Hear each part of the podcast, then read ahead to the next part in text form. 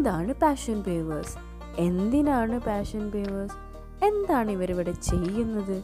എന്തിനു വേണ്ടി തുടങ്ങിയതാണ് പാഷൻ പേവേഴ്സ് അങ്ങനെ പാഷൻ പേവേഴ്സിനെ പറ്റിയിട്ടുള്ള ഒരുപാട് ഡീറ്റെയിൽസ് ഒരുപാട് കാര്യങ്ങൾ നമ്മൾ ചെയ്യുന്ന ആക്ടിവിറ്റീസ് നമ്മൾ നടത്തുന്ന പ്രോഗ്രാംസ് ഇതിനെ പറ്റിയൊക്കെ പറയുന്ന ഒരു ചെറിയൊരു പരിപാടിയാണ് ഹെലോ പാപ്പ് അപ്പോൾ ഹെലോ പാപ്പിലേക്ക് നമുക്ക് ഫസ്റ്റ് ആയിട്ട് വെൽക്കം ചെയ്യാം താസിറ.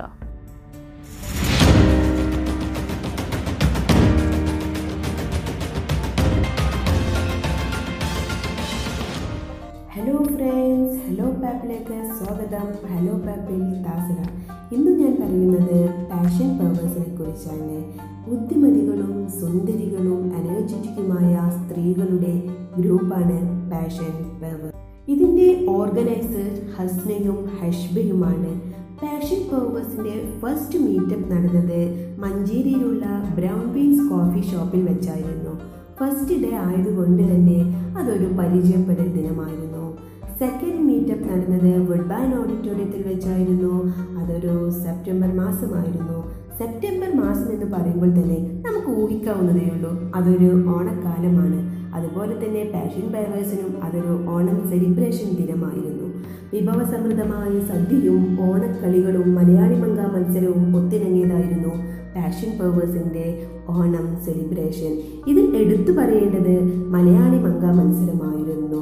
നാല് റൗണ്ടുകളിൽ കൂടി കടന്നുപോയ മലയാളി മങ്ക മത്സരം വിധികർത്താക്കളുടെ വിധിപ്രകാരം മലയാളി മങ്കയെ തിരഞ്ഞെടുക്കപ്പെട്ടു. റെഡ് കാർപ്പറ്റിലൂടെയുള്ള റാം വൗ നമ്മൾ ഒരിക്കലെങ്കിലും ആഗ്രഹിച്ചിട്ടില്ലേ?